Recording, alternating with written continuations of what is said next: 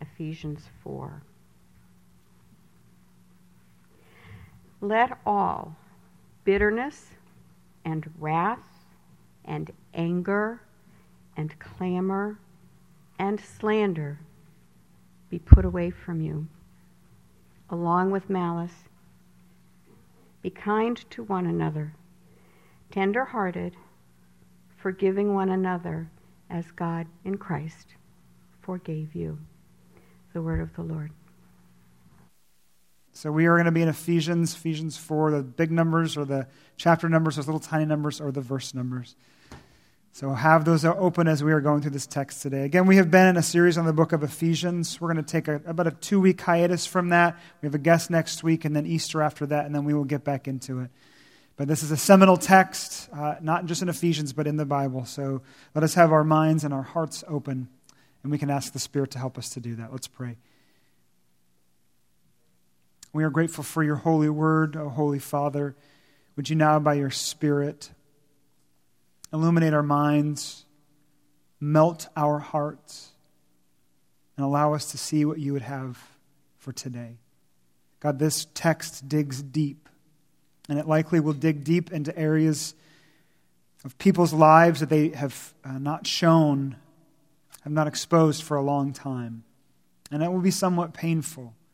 And so I pray for them. I pray for me that we would be reminded of your great gospel, your, the care that you have in Jesus Christ for us, that you long for us to experience joy.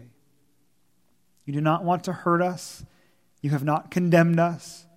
Now, in Jesus Christ, you want us to grow in joy as we put on this new self. You long for us to be happy. So I pray that you would help us to do that today. Teach us, mold us, shape us, renew us to your glory by the work of the Spirit, with our eyes upon Jesus Christ. Amen. In 1999, in a remote Indian village, a woman named Gladys Staines sent her son and her, her, her husband and her two sons off. They were missionaries there. Her, her husband was named Graham, and her two sons, eight and ten years old, were Timothy and Philip. And out on their trip, they had to spend a night out in their car. The Staines had been sent there by the Lord. They would say they were called to give their lives to minister to the gospel to the lepers. They were there for 34 years. But that night, when the, her two children, two of her children and her husband were in that car, they learned the true cost of following Jesus. As the father and the boy slept in the car, a group of militant Hindus approached it. And while I cannot go into details this morning, they were killed in ways that I cannot understand, in a way that I cannot comprehend. As news of this horrific event shocked the world, what was more, even more astounding was the response of Gladys. She and her daughter survived, and news of what of, of her response got out to the world. While we would expect a mother, a wife, to respond to something like that with rage and deep bitterness, what this mother, what this wife displayed was something more incomprehensible than even the treacherous act itself. For she forgave them she forgave the killers of her husband and her two young sons. She wrote of that night When I learned that my family was dead, I told my daughter, We'll forgive them, won't we? And her daughter replied, Yes, Mummy, we will. And she has. It was not lip service, it was not just words. She has remained in India, taking up the mantle, taking up the gospel message, taking on the work of her husband to serve the same community, the same lepers, perhaps even some of the same people who committed that horrible act. She had not just forgiven them with her words, but in her heart. And so I ask you this morning how? How is that possible? How is forgiveness like that conceivable? In the face of the worst injustice, I don't think I could imagine anything worse. She forgave them. Gladys Staines forgave them. And we must ask how. Because her case is not necessarily unique. Even though it may be extreme, we must understand that what she has done is not something that she is great for. She did not do it out of the greatness of her heart. She would say that what she did was demanded of her, was demanded by her faith. Her faith in Christ led her to forgive the men who heinously sinned against her. What follows from this is that any Christ follower should do the same. Men and women who follow Jesus must forgive their offenders, no matter how heinous the injustice, no matter if that person who committed the injustice tries to repay, tries to repent, or not. Forgiveness is centrally important to the Christian life. On the one hand, its practice is so bound up with the Christian gospel that if you do not do it, if you do not regularly forgive those who wrong you, it could very well show that you do not have faith. But on the other hand, if you do not practice this regularly, if you do not regularly forgive, if you continue to hold on to grudges and bitterness, I can say certainly that you do not know peace. Many of you today are holding on to something, and maybe you don't even know it. You have been wronged, truly wronged, heinously, seriously. And maybe you are bitter today. Maybe you are angry. Maybe you are without peace. I would just call you to this text this morning, as Paul does, to see and know again the gospel to understand and enter into the freedom and joy that there is in forgiveness. It is not easy. It is, it is not easy, but really, is anything good easy? And this is one of the greatest things. We will forgive them, won't we? Gladys asked her daughter. And now that question is asked to us. Three points this morning as we walk through Ephesians 4. One, the suffering and forgiveness. Two, the obstacles to forgiveness. And three, the joy in forgiveness. One, the suffering and forgiveness. Okay, look at Ephesians 4 31 through 32. Let all bitterness and wrath and anger and clamor and slander be put away from you, along with all malice. Be kind to one another, tender hearted, forgiving one another as God in Christ forgave you. Now let's try to remember the context. This is on a flow of thought. Sometimes when you're reading the Bible, it's, it's, uh, it's kind of difficult because it, often we should just read the Bible like riding a bike. You shouldn't stop because otherwise you're going to fall off. But we are at this point where we could fall off. So we got to keep the context in mind this morning. Last week we saw that Paul is basically outlining the Christian faith. He's outlining what it looks like to walk in line with your salvation, in line with the, the, the newness of yourself. People have, been, have trusted on Jesus and they have been made into new creations, right? That's what we said. And so these people who are new creations are also at the same time becoming more and more like God Himself. And so Paul uses the language of, of putting off and putting on, putting off the old self and putting on the new, new self. Last week we saw that we are putting off things like anger, lying, stealing, putrid, unhelpful speech. And in replacement of that, we are putting other things on like truth and righteous anger and hard work and words that build up, that bring life. And in all of this, as people in this new community, as we are putting on the new self, we are to be reminded of the Holy Spirit, mindful of His work and also of His heart. For if we sin, if we fall out of line with the gospel, we can grieve Him. We can grieve His heart. But on the other hand, when we do, when we walk in line with what He has commanded, we know that He has been made happy. We are putting off the old self and putting on the new self. And then he drops verses 31 and 32 on our laps. It's almost like he did it on purpose. I don't know if he did, but it feels that way that he did this whole list And then he said, We need the Holy Spirit here. I need to be, I need to have them reminded of the Holy Spirit because we are going to enter into deep waters now. To put on the new self, you must not just become a kind, tender hearted person, but you must become a forgiving person. This is not just what you do, but who you are. You are forgiving. You are kind. You are tenderhearted. Is there anything as hard as forgiveness? Is there anything so hard in this life as forgiving those who have wronged us? I, I, would say that if you don't know the hardness of forgiveness, then maybe you've never really tried. Forgiveness is difficult.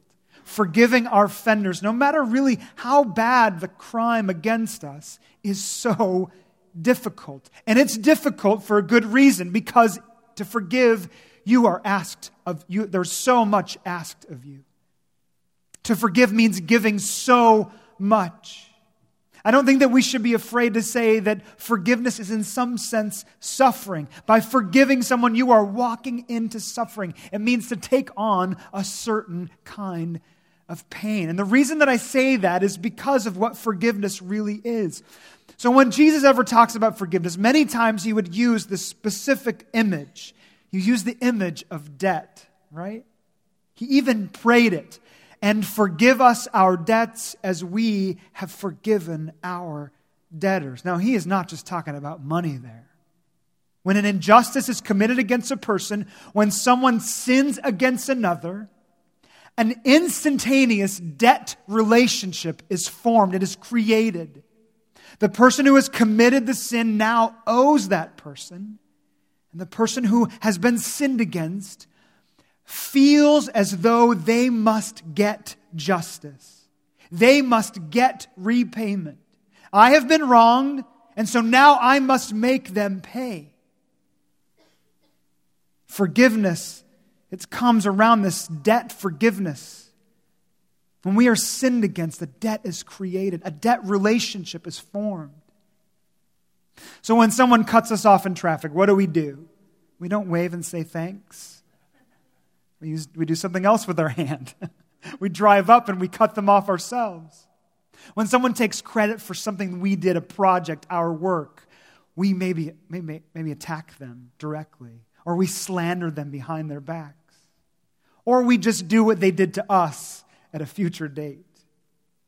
When some, someone says something cruel about our kids, we may right on the spot blow up at them, or we, may gossip about them to our friends.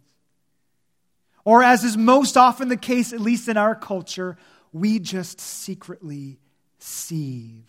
We replay that incident in our minds over and over and think about the things that we should have said in response or the things that we'd like to say now.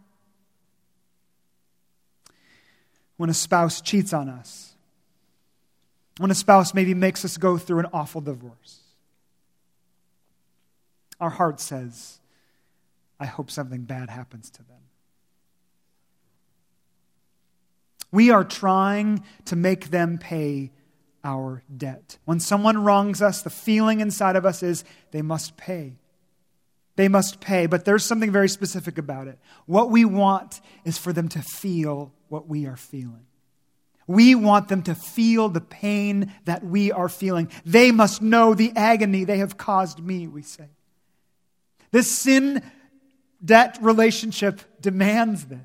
We must get repayment. We, when we are truly injured emotionally or physically, we must exact revenge. They must pay for what they have done. Or we forgive them. There is no both and. You cannot make them both repay and forgive them. We either seek it all together or we forgive it totally. Understand that when you forgive, though, you are not just simply letting it go. That is why forgiveness is so hard. You're not just releasing that person. I'm just not going to think about it anymore. Understand that when you forgive, you are taking their debt load onto yourself. When an injustice has been committed against you, to forgive them means that you take their debt onto yourself. That pain, you keep it for yourself. A few weeks ago, I was at Starbucks and someone came into the store and they said, Does anyone own a, own a silver Ford Fusion here? Because you just got hit. I do. So I got up and I went outside. The person was good. They have, had integrity. They were, they were waiting for me and they came out and I, and I saw where it had happened. It was kind of a rub mark, but I got, as I got down closer, I thought, oh, those could be some scratches. And I tried to rub them out and I couldn't. And so we exchanged insurance information. I got her phone number, her address, and we parted ways. Now, I had two options at that point. I could have called her insurance company. I could have got them to fix my car, and it would have made, of course, her insurance premiums go up. But I also could have let her off the hook. I could not I could have say I'm not going to call. I'm not going to make her insurance premiums go up. I'm just going to deal with it. I'm just going to live with it. Now, I can tell you what I did. now, you might disagree with what I did, but I did not call the insurance company. I just let it go. Now, I want you to understand something important about this. I actually did not just let it go, did I? I did not just say, whatever, fine, bygones. And that's because if you walk out to my car and you get down on the side, it's on the left hand side of the back door. You can still see some faint scratching there. Those scratches are now mine. The debt that she incurred, I took back onto myself. To have a forgiving spirit, to forgive mild to serious, up to, up to even in heinous injustices, requires taking on a debt that few of us are willing to. It is a sort of suffering, and it goes deep.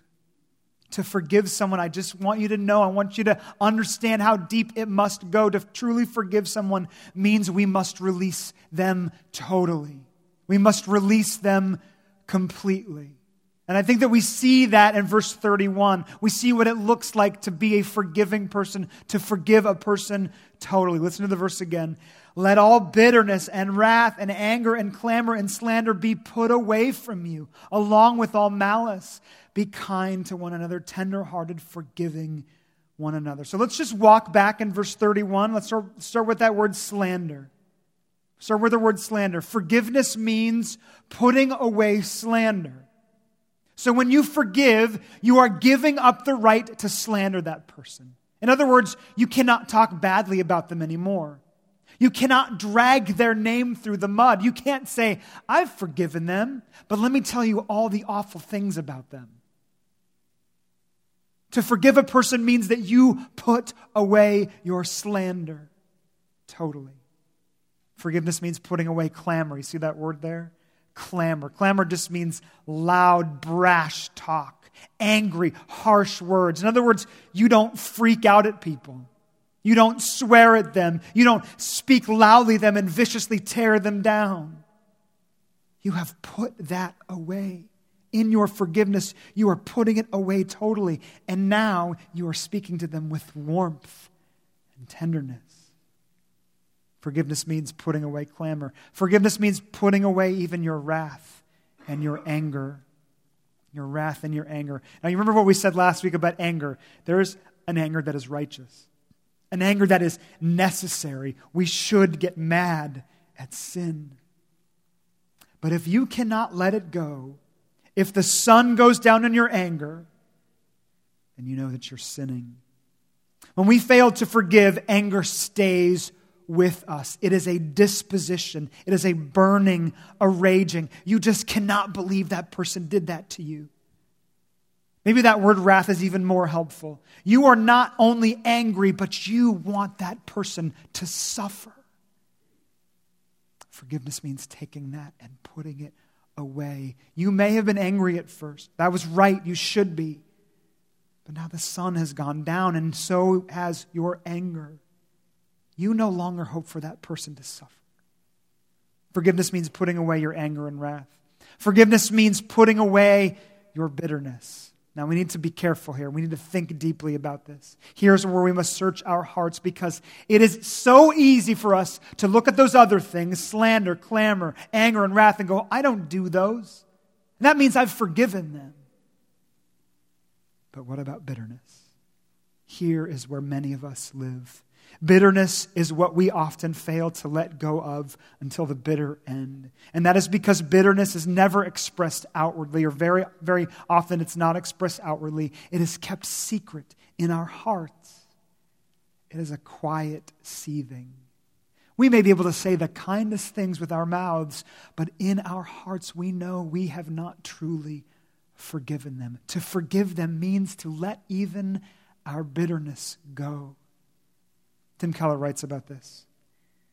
Refuse to indulge in ill will in your heart.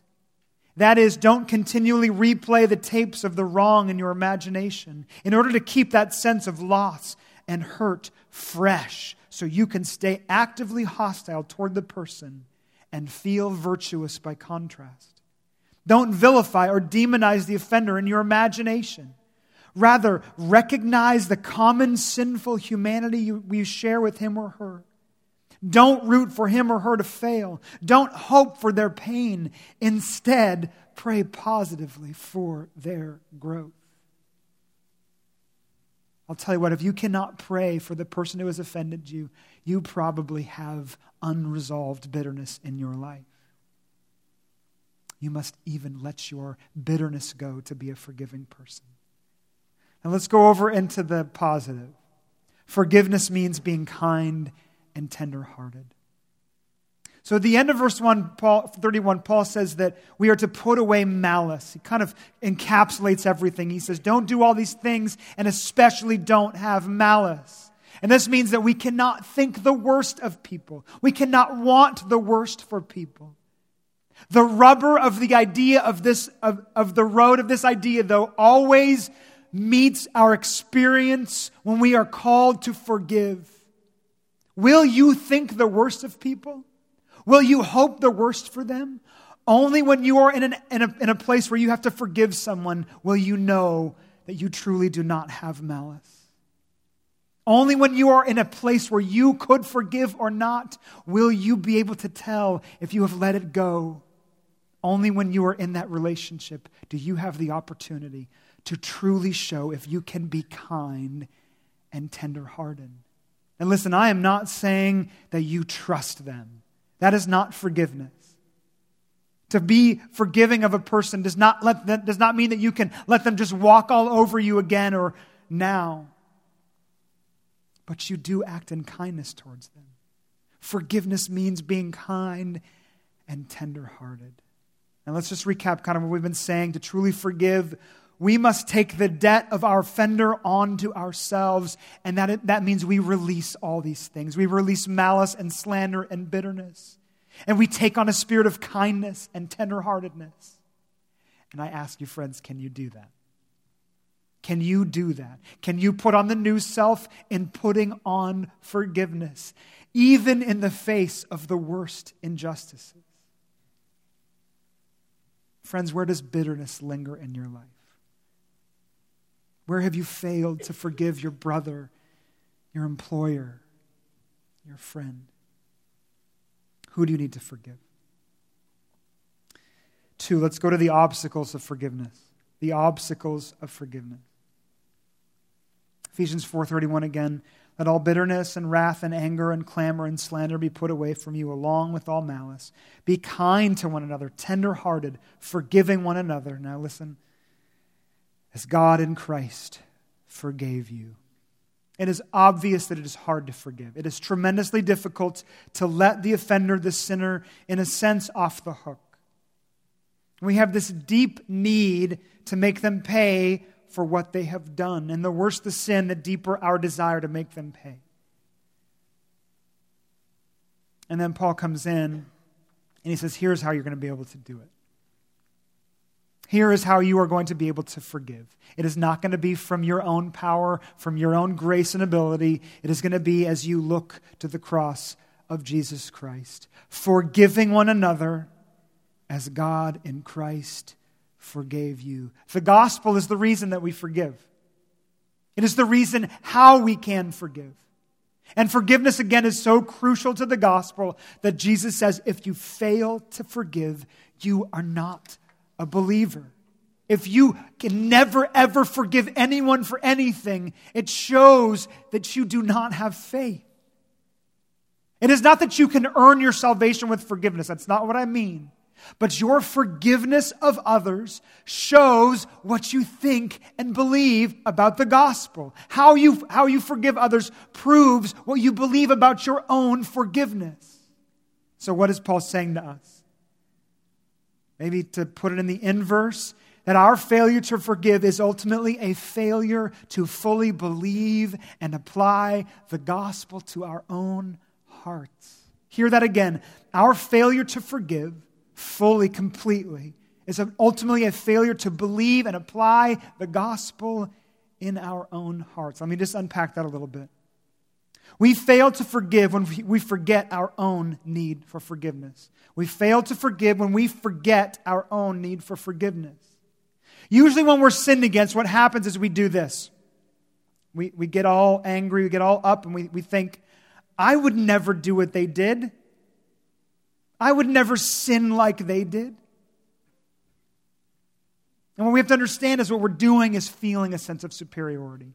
We are above them at that point. You can't forgive them because you can't imagine doing the same thing. You can't even imagine thinking it. And so you look down on them and they say, if that's the case, if I would never do that, then they don't deserve my forgiveness. But the cross tells us a different story.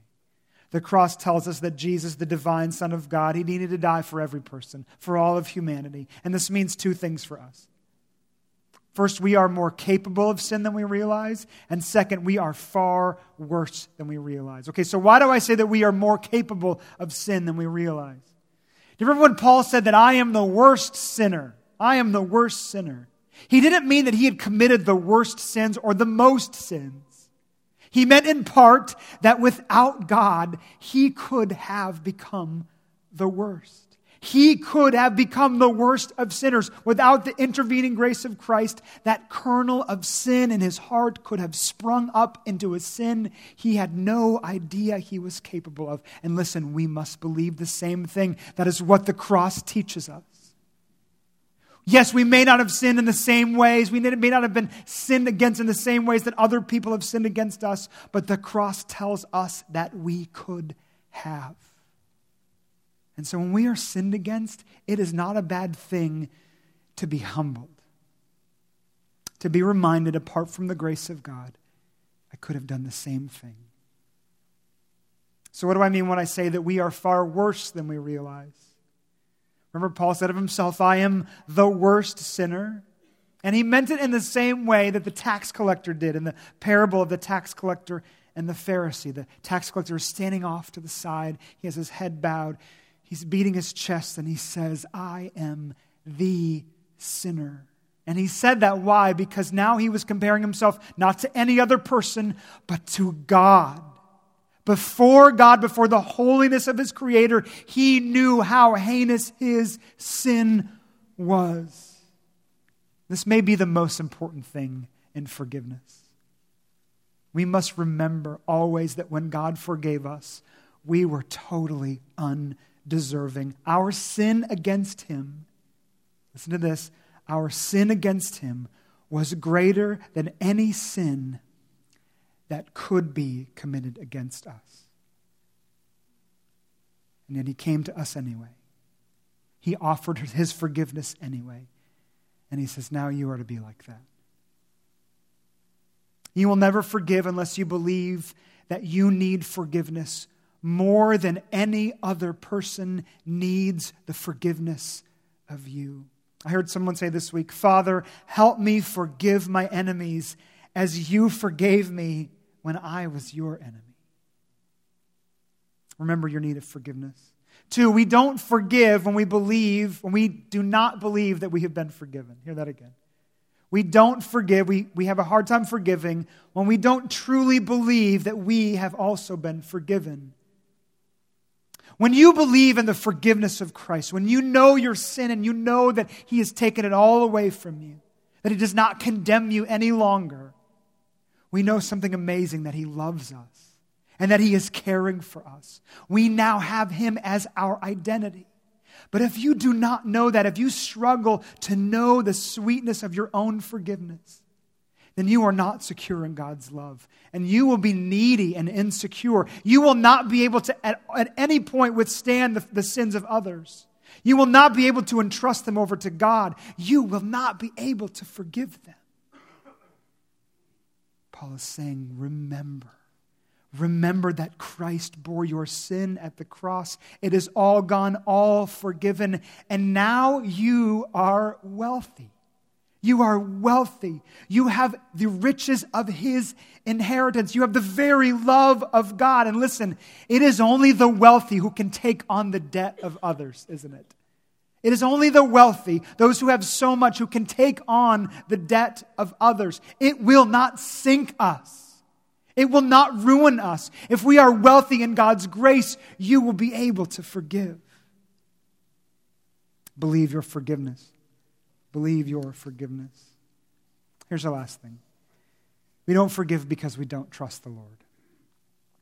We don't trust the Lord.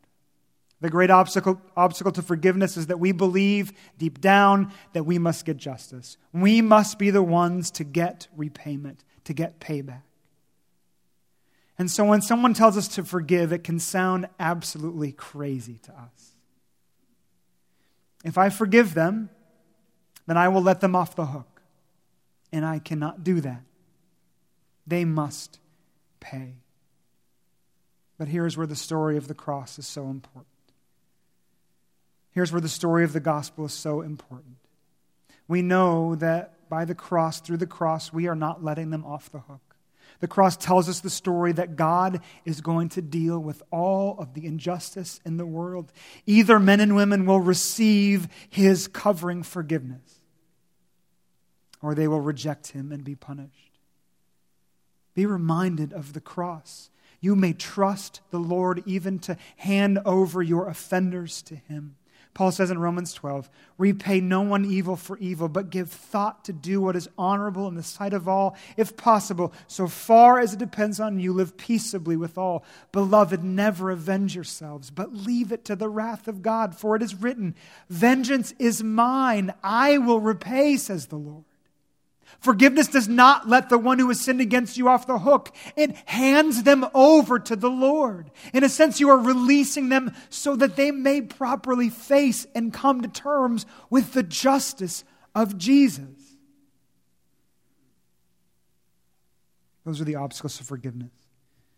But here's the last thing the joy of forgiveness. The joy of forgiveness. The cross does not just teach us why and how we are to forgive. I think that it, is, it teaches us something amazing that it is worth it. It is worth it to forgive. When Jesus went to the cross, remember what Hebrews 12 said? It says that he went to the cross with the joy that was set before him. He did it for joy. He did it for joy, and I think that we must follow suit. We can believe that forgiveness is ultimately for our joy and for the joy of those who have offended us. Forgiveness is joy because it brings us freedom. It brings us freedom. It is such a stress to, to, be, to hold the burden of trying to get justice. I don't know if you've ever tried to do this. To make yourself solely responsible to get justice is never ending. You can never make the offender pay enough. And it often makes you do things that are so unhealthy and destructive. But when you can forgive, when you can release them totally over to God, yes, it is hard. But on the other side of that hardness is freedom. Remember Gladys Staines? This is what she said about this. Forgiveness brings healing. It allows the other person to start life afresh. If I have something against you and I forgive you, the bitterness leaves me. Forgiveness liberates both the forgiver and the forgiven. That is amazing to me. Her heart is so caught up with the grace of Christ for the forgiveness that she has felt and experienced and known in Jesus that she can now seek the welfare even of those who have offended her. But that is, for, that is forgiveness, that is freedom, and that is joy. Forgiveness is joy because it also opens the possibility to restore any relationship. Hear this clearly. When we forgive, we open up the possibility to restore our relationships. Bitterness and wrath and malice, they are, they are so destructive. They are like raging fires that linger between two people, between two parties. The raging fire is not just their offense, it is also our bitterness. It is our bitterness and our failure to forgive. And so, if we do not forgive, reconciliation is impossible. We put up the barrier, we put up the boundary. Never will I have a relationship with you. But when we do forgive, when that fire, when that part of the fire is extinguished, we open the chance for reconciliation. I have seen the most damaged marriages and friendships restored just after one party gave forgiveness. I'm sure you've experienced that. The giving of forgiveness heals. That is a joy. That is joy. Here's the last thing forgiveness is joy because it pleases the Lord forgiveness pleases the Lord. We have said all along that forgiveness is hard, and it is because it is one of the greatest things. And it is one of the greatest things because it is tied securely in the gospel of Jesus Christ. Here's what John said I am writing to you, little children, because, of you, because your sins are forgiven for his namesake. God is the God of forgiveness. When He forgives, He is glorified. And so when we forgive, He is made happy. How do you think He responds when He sees His children become like Christ in this? How proud, how happy is He when He sees us lay down our need to get justice and we take on the suffering of another and forgive? Gladys Staines said to her daughter, We'll forgive them, won't we? And she said, Yes, Mummy, we will. Later, she writes how she was able to do this. This must be the truth that penetrates our heart this morning. She says, The truth is that I myself am a sinner. I needed Jesus Christ to forgive me.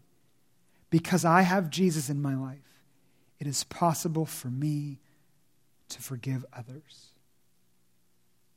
In other words, it was all of grace. She forgave only because Jesus was inside of her, and that is where we must end. You will not do this on your own. If you try to muster this up on your own, in your own willpower, you will not do it. You will not forgive. You will hold on to it, your bitterness, your slander, your wrath. But I say, in your bitterness, when you are failing to forgive someone, pray. Pray that God would help you when you struggle to let go of the injustice done against you, cry out to Him. May Jesus be your strength and your power. Friends, freedom and forgiveness is possible, and there may be no greater joy that we experience on this earth. May you do it today. Let's pray.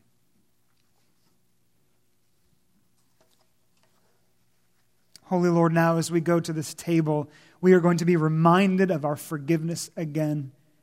We are going to eat and we are going to drink, and as it goes down our throats, into our stomachs, we are going to be reminded that you have forgiven us once and for all, that you hold nothing against us. We who now believe in Jesus Christ, there is no condemnation. We are no longer your enemies. We are, are your adopted children.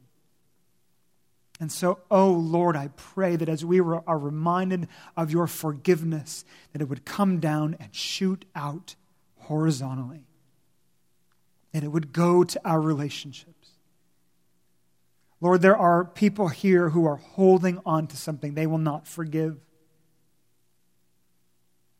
Impress upon them the greatness of your forgiveness. May they release them. God, there are people here, and that means every single person here is going to be offended at some point. Someone is going to sin against them, maybe in ways we cannot even comprehend. Prepare them now. Make them people of their new creation. Make them people of kindness, tenderheartedness, and forgiveness. And God, I pray that for this church, that we would forgive each other. That's where Paul is coming from. He wants the church to be united. He wants to see this people with tenderheartedness and kindness forgive each other quickly, wholly, and joyfully. God, may we be mindful of you now. In Jesus' name, amen.